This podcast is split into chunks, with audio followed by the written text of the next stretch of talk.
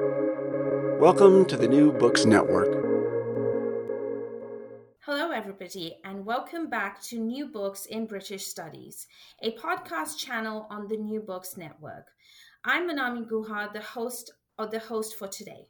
We are joined today by Dr. Gardner Thompson to talk about his book, Legacy of Empire Britain, Zionism, and the Creation of Israel, published by Saqi Books in 2019. Welcome, Dr. Thompson. Thank you very much. Um, before we get started, uh, would you want to tell our listeners a little bit about your academic and professional background? Thank you. Yes, I studied history at Cambridge University, and after training for uh, the teaching profession, I went to Uganda, where I taught for two years. This was formative because it coincided with the Idi Amin coup and that gave me the best history lesson I had ever had because it was happening in front of me. I came back and did a master's at SOAS, the School of Oriental African Studies. Uh, my MA thesis, my master's thesis, was published. That was on the expulsion of the Indians from Uganda following Amin's coup. Um, then I took up a job teaching at Dulwich College in South London, which is an independent boys' secondary school and did a PhD part time while running the history department there. That was on British colonial rule in Uganda during the Second World War. And that was published uh, in 2003 uh, as a study of the entire colonial period in Uganda.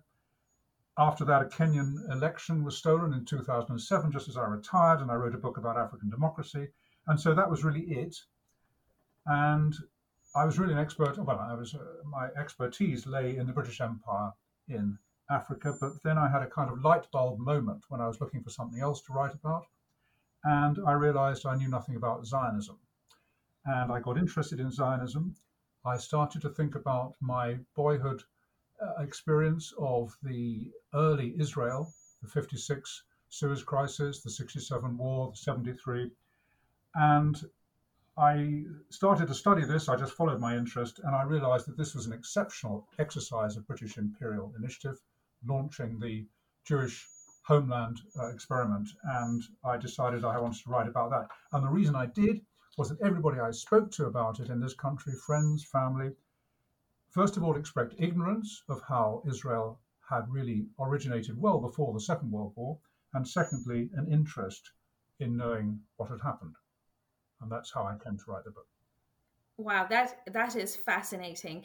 Um, so, I mean, I think you've kind of answered the question already. Is what? So, if I had to ask you again, what motivated you to research and write the legacy of empire? Would it be that the, the that that there was an curiosity about it, but still went hand in hand with ignorance about the topic? It was absolutely driven by a personal curiosity and absolute fascination coming across the material online. So much of it is available, nobody reads it. I was absolutely fascinated. Uh, I couldn't get enough of it.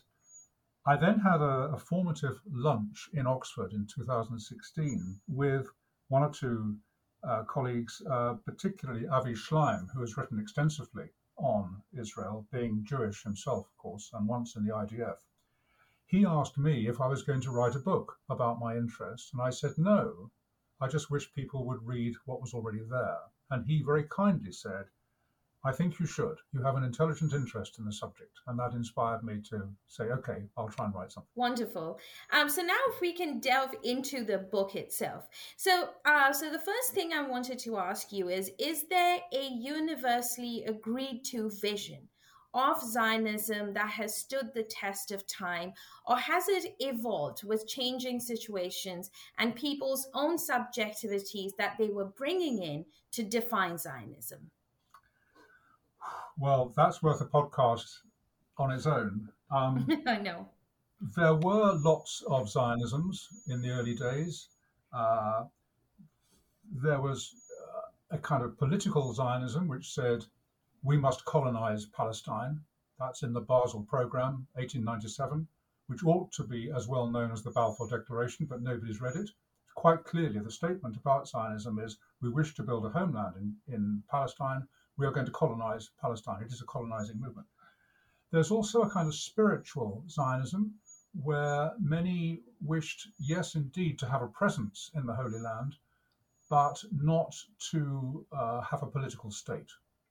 Interesting, Albert Einstein uh, said to Chaim Weizmann in 1946, I don't understand why we need a state. Even within Zionism, there were huge variations. Uh, for example, where not everybody thought Palestine. It didn't have to be in Palestine. Theodore Herzl, the founder of the movement, said anywhere, anywhere where we can go, where we'll be safe, and where somebody will guarantee our safety. Um, there were many who said let's watch out if we're going into Palestine because there's an Arab population there. We don't want to alienate them. Others, most particularly Jabotinsky in the 1920s, said, we don't worry about them, we're going to crush them. We'll crush them and then we can do deal with them. And that was the really hard line Zionism which drove the rest of the, of the period uh, until 1948. So yes, there were many different Zionisms. Um. So, uh, so then to continue with the question of how Zionism could or could not have been the answer. Could it, what was it, could be seen as the only inclusive answer to the Jewish question in the mid to late 19th century?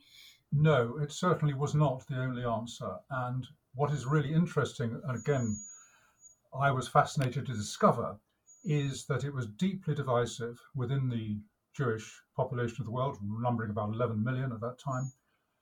Uh, it was deeply divisive. It was marginal.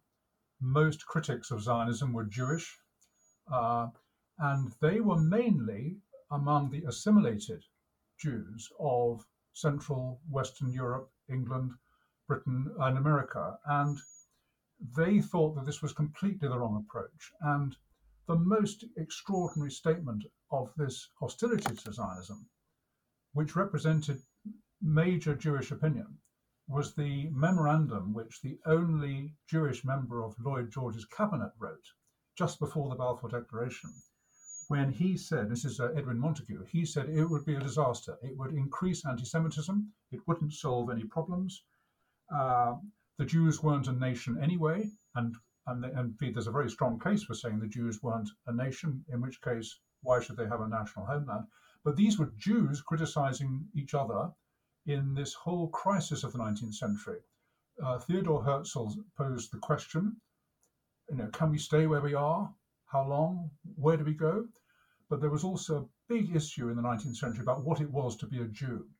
And the assimilated Jews of Western Europe and America uh, felt that the answer lay in assimilation with uh, other societies and were deeply critical of the notion that there should be a, a, national homeland in Palestine. Deeply divisive, the whole issue was.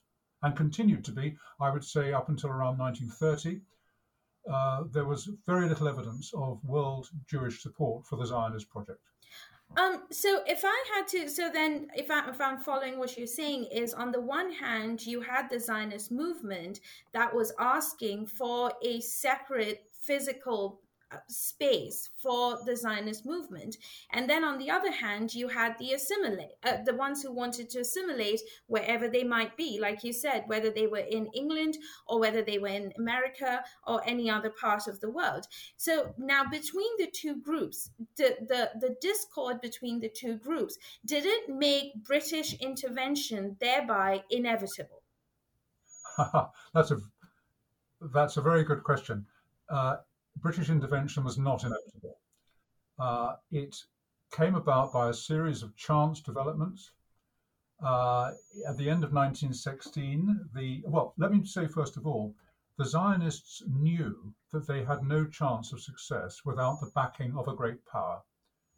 And Chaim Weizmann, who took over the leadership of the movement, was convinced that the British were the great power to work on. Uh, in the end of 1916, Britain had a new prime minister. The previous one, Asquith, had no interest in Zionism at all. The new one, David Lloyd George, by chance, was a Christian Zionist, fascinated by the Jewish uh, story, and completely won over by the charismatic Chaim Weizmann. And he also realized that there was a potential in solidifying um, Allied support during the war, which of course was still completely impossible to predict the outcome of. uh, that if he appealed to the Jews of America and the Jews of Russia, somehow the, the British war effort would succeed. And so he he offered them this, if you like, if we win, we will build the Zionist homeland. And at that just that time, again, complete chance, um, the the war turned in Britain's favour in the Middle East, and Palestine was acquired by the British forces at the end of 1917. And so, in a sense, it was a fait accompli that the British had it, and Lloyd George had this passion to follow the Zionist way. But I, as I, I may come to the reasons for that in a moment, but they were fundamentally anti Semitic reasons, which we may like to discuss in a moment. Mm-hmm. Absolutely. Shall I go on to that? Um, yes, absolutely. Well, there were two ways in which this was an anti Semitic, despite the appearance, uh, pr- uh, project. One is there was an assumption uh, in that time that somehow the world was in the grip of a Jewish conspiracy, that Jews manipulated the world through banking, through finance, etc., etc. That was itself an anti Semitic trope. There was no such conspiracy, but people believed there was, and we had to be on their side. We had to have them on our side. But the second thing, which is an absolutely abiding feature of the whole story, and where British uh, examples set a kind of template for America and other countries, the British attitude was we understand that you Jews, and this was mainly in Russia, of course, at that time, not in Germany, in Russia, we realize you have a problem. We realize you want somewhere to go, but you're not coming here. And very interestingly, the Balfour Declaration was signed by the man, Balfour, who as Prime Minister had passed the 1906 Aliens Act, which was to keep the Jews out of London. The whole thing was a NIMBYism, not in my backyard, why don't you join the Zionist movement? We'll support them because they are going to attract the Jews away from coming to settle here. And we don't we don't care what the Arabs think in Palestine. We can ignore that. Um, and we we have a sort of sympathy with this notion that this is a return to the promised land. So I don't think there's any doubt at all that it was anti-Semitic. And America followed suit in 1924, the Johnson Reed Act. Uh, Henry Ford, of course, was bitterly anti-Semitic and had played quite a played quite played quite a part in setting that that context. And in 1938, there was a, an, an Evian conference, the south of France, in, in France, where 40 countries came together to talk about political refugees. And not one of them, apart from possibly the Dominican Republic, said, We're going to have Jews in our country. They can all go to Palestine. Dominican Republic, the noble exception. British Empire, Australians, Canadians, all saying we don't want them to poison us. I mean, the, the, the language is deeply anti Semitic, but we don't mind them going somewhere else. So the extraordinary thing is that the project of Israel was fed by anti Semitic uh, sentiment. Whereas now, of course, we say that a criticism of Israel is anti Semitic. But in those days, advocating Israel was profoundly uh, anti Semitic in most cases, in most political um, cases. That that is deeply that is so interesting and like you said so deeply disturbing. And I I want to come back to that conversation about the rise of anti-semitism during this time both in Europe. Or would you want to talk about that now? Why was this the time that you had such a huge anti-semitic feeling growing and flourishing in this part of the world well, that's again a huge question. Um, of course, anti-Semitism is is a feature of, of Christian European society for generations and centuries, and nobody more anti-Semitic, of course, than Martin Luther, who many would regard as a as a as a, as a positive figure, founding Protestant, deeply anti-Semitic. Um, I think if you're looking at the period that we're studying, uh, there was a, most of the Jews, in fact, a majority of world Jews lived in Russia and the Russian regime had a particular card to play whenever there was any pressure, which was to play the anti Semitic card. They knew that people resented the Jews and they could whip up pogroms against them. And that's why so many were trying to leave at the end of the 19th century. France had its um, anti Semitism. There's no better illustration of that than the Dreyfus Affair, 1894. Um, and of course, the the the most notorious case, of course, was Germany. Well, Austria was deeply anti-Semitic at that time. You've only got to read um, *The Hare with Amber Eyes*, Edmund de Waal's book. Um, But Austria in particular, and then Germany, uh, we know that the rise of Hitler was not centered on anti-Semitism. It was more to do with the, the, the, the, trauma of losing the First World War. But the Jews could be blamed, and Hitler was clearly himself um, extremely uh, anti-Semitic, and that is why, in the 1930s, the British, having established their mandate in Palestine, awarded it to themselves, um, and having committed themselves to building the Jewish home there, or at least facilitating it, found themselves with untold numbers of Jewish people coming from Germany uh, who wanting to settle in Palestine, and the Zionists being well organized to bring them over to, uh, to, to, to, settle in Palestine.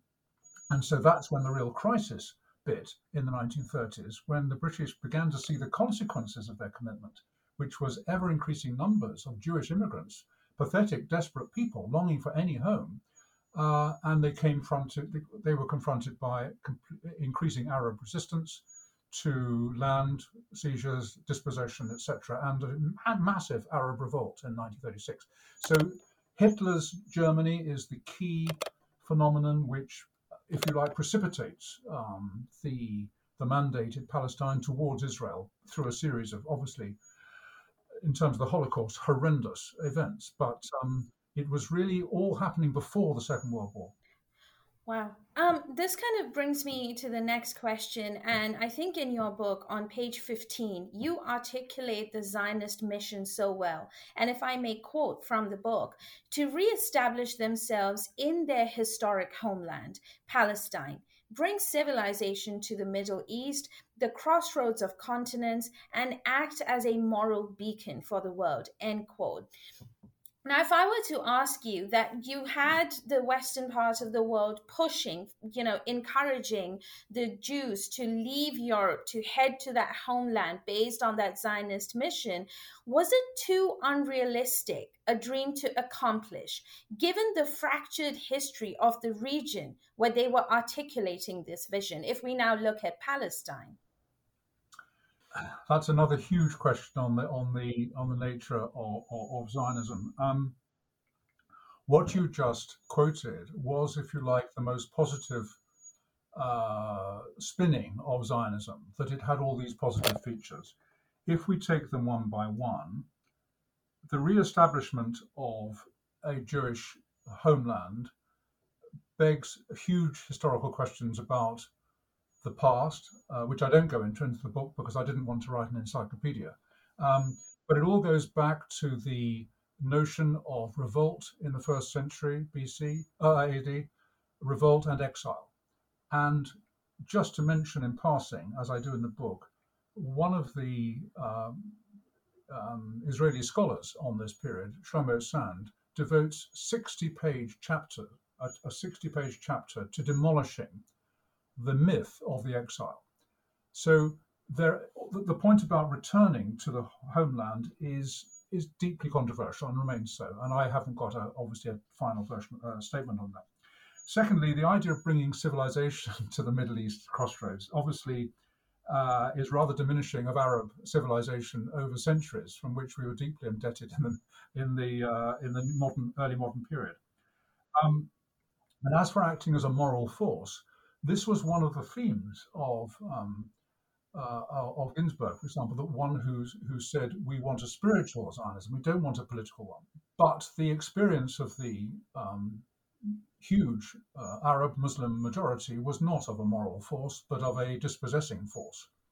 And if you take those three points and ask the Arab Palestinians, the Muslim uh, Palestinians, largely Muslim, although very strong, articulate Christian um, opposition to Zionism among um, Arabs in that time.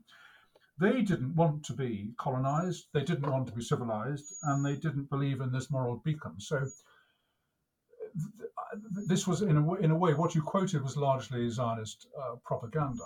And I'm not saying that Zionism wasn't sincerely uh, advocated, but then again, there's a wonderful irony that the two key figures in Zionism, Theodor Herzl, its founder, Chaim its, its real progenitor, were among the two most assimilated Jews of their generation. So Zionism is, is multi contradictory, but it did have this commitment, the core commitment, which led to the British uh, having to admit failure in 1947. They said that their commitment to both uh, communities was uh, an impossible dream and that they had to hand over the whole thing as a disaster to the United Nations. Um, so, uh, Dr. Thompson, so, so, for our listeners who might not be entirely familiar with some of the incidents and some of the things that we've been talking about, uh, would it be possible for you to provide a good summary of uh, what the British decided to do with Palestine in the Balfour Declaration that led to it becoming the unmitigated disaster that Britain left it in and before handing it over to the United Nations? Yeah, absolutely. Well, it began with the Balfour Declaration, which, in the heat of the First World War, uh, without any certainty that it could ever be implemented, promised the Jews a homeland in Palestine to facilitate the creation of one without sacrificing the rights of the indigenous people. In other words, it was two contradictory promises, palpably contradictory, but nevertheless okay as a piece of uh, as, a, as a wartime device what is extraordinary is that uh, Lloyd George and his government, after the war, didn't shed that promise the way they shed most of the others, but stuck to it. And they wrote the mandate, they wrote the um, Balfour Declaration into the mandate, uh, which the League of Nations, dominated by them and the French, had awarded them. This was in uh, denial of Article 22nd, uh, Article 22 of the Covenant, which said you can't do that kind of thing. But anyway, they did it.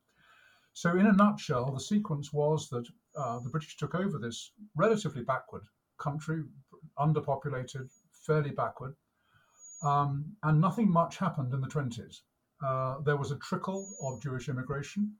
Um, and indeed, at one point, Chaim Weizmann seems to be rather anxious that there weren't enough Jews to fulfill the dream that he had sold to the British.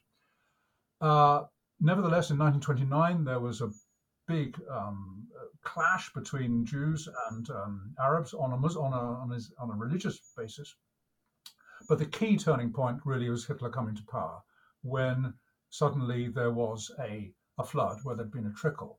And this time, when land changed hands, it wasn't just ownership, it was, uh, or absentee ownership, it was uh, Arab peasants being dispossessed, and it became a big issue among the Arabs. So, 1936, there's a huge Arab revolt against the British and indeed against the Zionist movement. There was a short pause in that when a most extraordinary commission was set up to inquire as to what was going on. This was the Peel Commission of 1937. Five very eminent Brits were asked to investigate the, the, the reasons for this Arab revolt and to see what could be done and they were very eminent and they were very thorough, and they came up with a an alarming uh, conclusion. They said that the conflict in Palestine between uh, indigenous Arab Palestinians and incoming Jews, Jewish immigrants, was irreconcilable, and this echoed the prediction of an amazing American report back in 1919 by two eminent Americans, King and Crane, who had said that if the if the project went ahead with quote a certainty like fate, with a certainty like fate, it would be disastrous. And the Peel Commission was reporting just a few years later, absolutely right. It's, it's a disaster. And the Peel Commission, and this was one of the many things that struck me between the eyes, never heard of this, advocated a two state solution. They said there cannot be any reconciliation, it's impossible. The only way out for Palestine, the, the mandate is a two state solution a Jewish state and an Arab state. Well, nobody really accepted this, and in fact, the Arab revolt then continued, and that's, uh, that takes place. But what's so extraordinary in the light of most people's minimal general knowledge, if I may say that, is that this recognition had happened before the Second World War, that Palestine was ungovernable as a single entity and could only be shared as a British responsibility as two separate states. Well, of course, there haven't been yet two separate states. This wasn't a solution as yet. But when the war came along, um, the Palestinians, uh, the native Palestinians, had been really crushed by the severity of the British repression of their revolt, which was pretty nasty. I won't go into that now. And the Zionist forces, and they were forces, I mean, they had military forces there from the 1920s, had been very effective. During the war, ironically, it was the Zionist forces, Irgun, various terrorist groups, who were trying to get the British out. The relationship had completely been transformed. Originally, the British were the patrons of the Zionist, um, you know, the infant Zionist movement. By the during the Second World War, the Zionists were running the show and, and setting the pace. And in the end, they made the country ungovernable. And the British, extraordinarily, the Foreign Secretary of 1947, Ernest Bevin, announced in the House of Parliament just 30 years after the Balfour Declaration had been made by his predecessor, Balfour. He said, We have to recognize that the contradictory promises we made are irreconcilable. There is no future for us here. And one interesting thing our dream that somehow the injection of Jewish capital and manpower and expertise would be welcomed by the Arabs has not come to pass. And they staked a lot on that uh, without realizing that people don't like things being done to them, even if they're for the good sometimes. They just want people to leave. And so the British handed over to the United Nations, and the United Nations picked up the Peel report and said, well, this looks pretty well like what we're going to have to do. And so, a following year, a two state solution was initiated with the Jewish population, a tiny minority still, having 55% of the land. And of course, since then, there's been a sequence of crises and wars to try and resolve the situation. I hope that helps clarify a bit. It does. It does. Thank you so much because I really think it gives the background and the historical context against which um, what we have been talking about will make a lot of sense for our uh, listeners. Um, so if i um, you know so at the beginning of chapter two uh, you claim that palestine was not seen as an attractive prospect and we've just talked about why that would have been the case for the jewish immigration immigrant masses. Um, what did the rejection of palestine by most jews mean for the fate of the zionist movement? That's very interesting. Uh, two levels i was going to answer that. Uh, one is that the british government before David Lloyd George, didn't think Palestine was important. Only he did. But much more important, did uh, Jews, as a general, uh, as, as a, in general, think it was attractive? Well, no, it wasn't. It was very backward, um, and it was disease-ridden and all that kind of thing. And the the facts speak for themselves. The overwhelming majority of Jewish people fleeing persecution in the late 19th century went to your country. They went to the USA. Something like two and a half million left and went to America, inspired by the Statue of Liberty, etc. Um, quite a few went elsewhere. Quite a few came to Britain, despite the Aliens Act. But somebody quite rightly said that America was the promised land.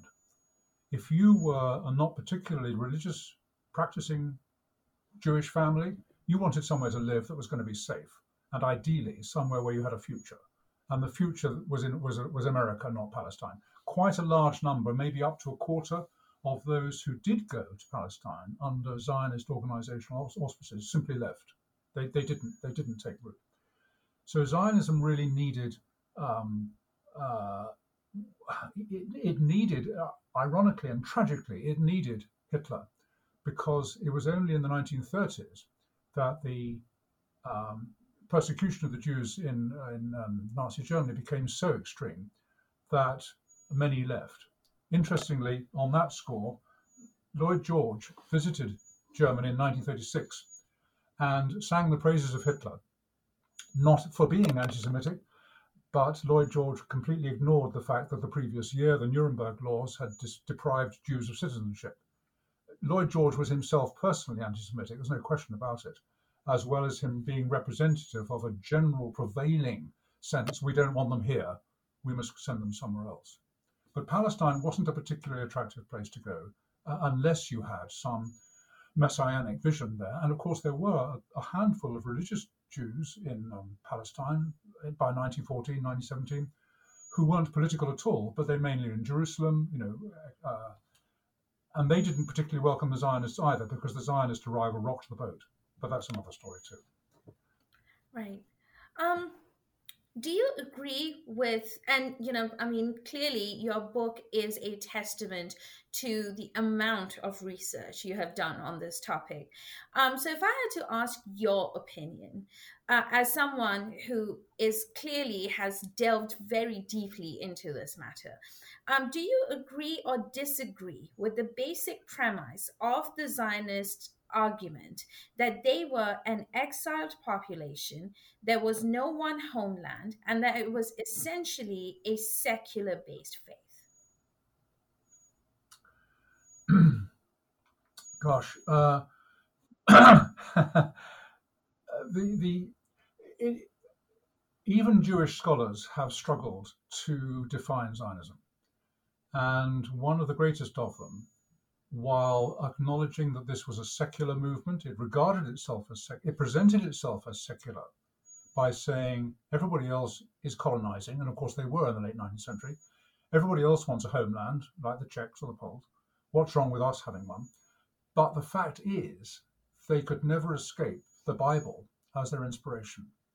Um, and in the Bible, they are the chosen people, and Israel is the promised land. So it's a strange mix of secular and religious. I tend to prefer to see Zionism in its secular manifestation because that is how it has impacted on other people, particularly, obviously, the Palestinians. And it seems to me quite legitimate to criticize Zionism, as indeed innumerable Jews have done over the decades, for being a political movement with which they did not want to identify. So I think the whole secular religious thing is is is, is difficult. Um, uh, I may have lost my thread now. If, do you want to, me to come back on any other aspect of that one?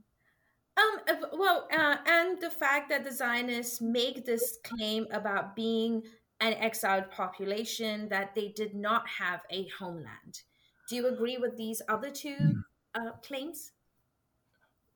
The fundamental fact, and I, I try to present in my book the evidence as I see it, which is sort of authenticated. Um, there was already, uh, at the time of Christ um, and before the Jewish revolt in Palestine, there was already a big diaspora. There were Jews, there was an ancient Jewish population of Babylon um, in the Middle East, there, was, uh, there were Jewish centers in Egypt, in, in Italy there was a diaspora. Indeed, there was trade between the Jews of Palestine and the Jews of the rest of the world. So there is a problem with this notion that the revolt led to an exile from a single homeland. There's another problem with the revolt, which nobody has yet contradicted, which is that if there was a revolt in 70 AD, uh, which led to their exile, who revolted in uh, 100 years later when there's another Jewish revolt against um, uh, the authorities. So I, I, can only say, and I ha- you, you, you, you um, credit me with having read a lot, there is an enormous literature on this, and it is unresolved. And almost anything you say will be contested, but above all, it is contested among Jewish scholars. Right. Um, do you think uh, so? As we start to now wrap up the discussion, unfortunately, um, has is there any other big uh, argument or theme from your book that I have missed out on asking you about? Uh, to state the obvious, we need to know the history. Uh, Jared Kushner was somewhat surprisingly given the job by President Trump to bring about a peace deal uh, a couple of few years ago, and he said to Palestine, no, he didn't talk to Palestinians. He said to everybody he spoke to, "I don't want the history." Well, if you don't know the history, you you you haven't got a chance. So we do need the history. Um, I would just emphasize that the British, this is an extraordinary and exceptional example of British imperial failure through caprice rather than you know calculation and shrewdness. Uh, it was driven by anti-Semitism. It was not inevitable. And to criticize Zionism in its present form, which, if you like, is incorporated in the uh, Israeli state and Israeli government, that seems to me legitimate and it is uh, quite outrageous for uh, people like Netanyahu and others to say that any criticism of Israel is anti Semitic. That's deeply offensive. And of course, it also uh, uh, says little for the Jewish critics of Israel, who, who, who, continue to be in large numbers. So I think, no, I think, kind, uh, thank you. Uh, we, we have covered the ground, and um, I'm very grateful to have had a chance to uh, share my thoughts and findings with you. Amazing. I, I really enjoyed I really enjoyed reading it. Um, so, the copious amount of sources you have used in writing this book is remarkable. Uh, will you tell us a little bit more about your sources and your encounters with them? Yes, I think. Um, uh, as I said, the, the the the the whole project began with a kind of light bulb moment of wanting to find out about Zionism, and I think from that moment onwards, I just got led by one source to another. I mean, there was a kind of sequential thing. And it was only really when I got into the history of the mandate and the British involvement, uh, looking at one or two well established histories um, written by various uh, Jewish authors mainly, I was driven to look at all their material, look at all the, the reports regarding various Arab revolts, uh, the, the uh, manifest, the, the Montagu um, memorandum, these are things which uh, are referred to frequently, but people don't seem to have dwelt on and studied. No, no, nothing more than the Basel program, which nobody seems to have heard of, and yet is clearly fundamental. Um, the Peel report, uh, the Peel committee, and all these things are online. And I think once I decided I wanted to get a, an overall grasp, I had to look at what was online. And there are two or three really good um, online uh, bases. Um, the Jewish Virtual Library is excellent. And of course, again, once you read one thing, you're seeing a reference to another one, and you accumulate in the end, partly by accident, partly by design, you accumulate enough. And I, I, I emphasize the word enough. Nobody can read everything there is on this topic, it is just beyond words. But you can get enough uh, to make a, a considered and I think um, strong case. And for anyone who is curious about the topic, I really think that your book is a good place to start. Um, so uh, I'm assuming that due to space constraints, you probably f- were forced to make some cuts along the way. Is there anything that is left out of the book that you want to share with our listeners today? Not really, no. Um, I was very happy to leave out the previous 2,000 years of Jewish history because that is so contentious. And it was only because of my publisher uh, that I included the the later years um, of what has happened since 1948 to somehow bring it towards the present. So I think my purpose was relatively restricted to look at the British responsibility, obviously to define Zionism, otherwise it wouldn't make any sense, and to see how this brought uh, the state of Israel about in in 1948. So um, I think my focus was relatively limited in in terms of time. 1890s, 1840s, before and after that, that would have been another series of books. And and then this leads me to my concluding question for you. Any upcoming projects that you might want to share with our listeners? Yes, it's more than a project. It is a it is a book which exists but not yet published, and it's related to the uh, re-evaluation of history, which in America and Britain is quite a dominant theme. I'm calling it "Must Rhodes Fall" because one of the most spectacular campaigns around here has been an attempt to get the statue of Cecil Rhodes, the great imperialist, removed from Oriel College, Oxford. But it links in with Black Lives Matter. It links in with statues being demolished or moved into um, museums, as uh, I recently discovered has been the case in Denver, uh, Colorado. It's all to do with how to reevaluate the past. What moral criteria can we use? And as my study, uh, I take southern Rhodesia, the, the, the settler colony, I mean, from one settler colony to another, and I explore that with within a template in which I claim to be able to say when it is and when it isn't meaningful to make judgments about people in the past. But I can't begin to go into the details of that yet. that yet. sounds like a mammoth project, and I look forward to reading it whenever it's published, and hopefully um, have and hopefully you know do an interview with you about that as well.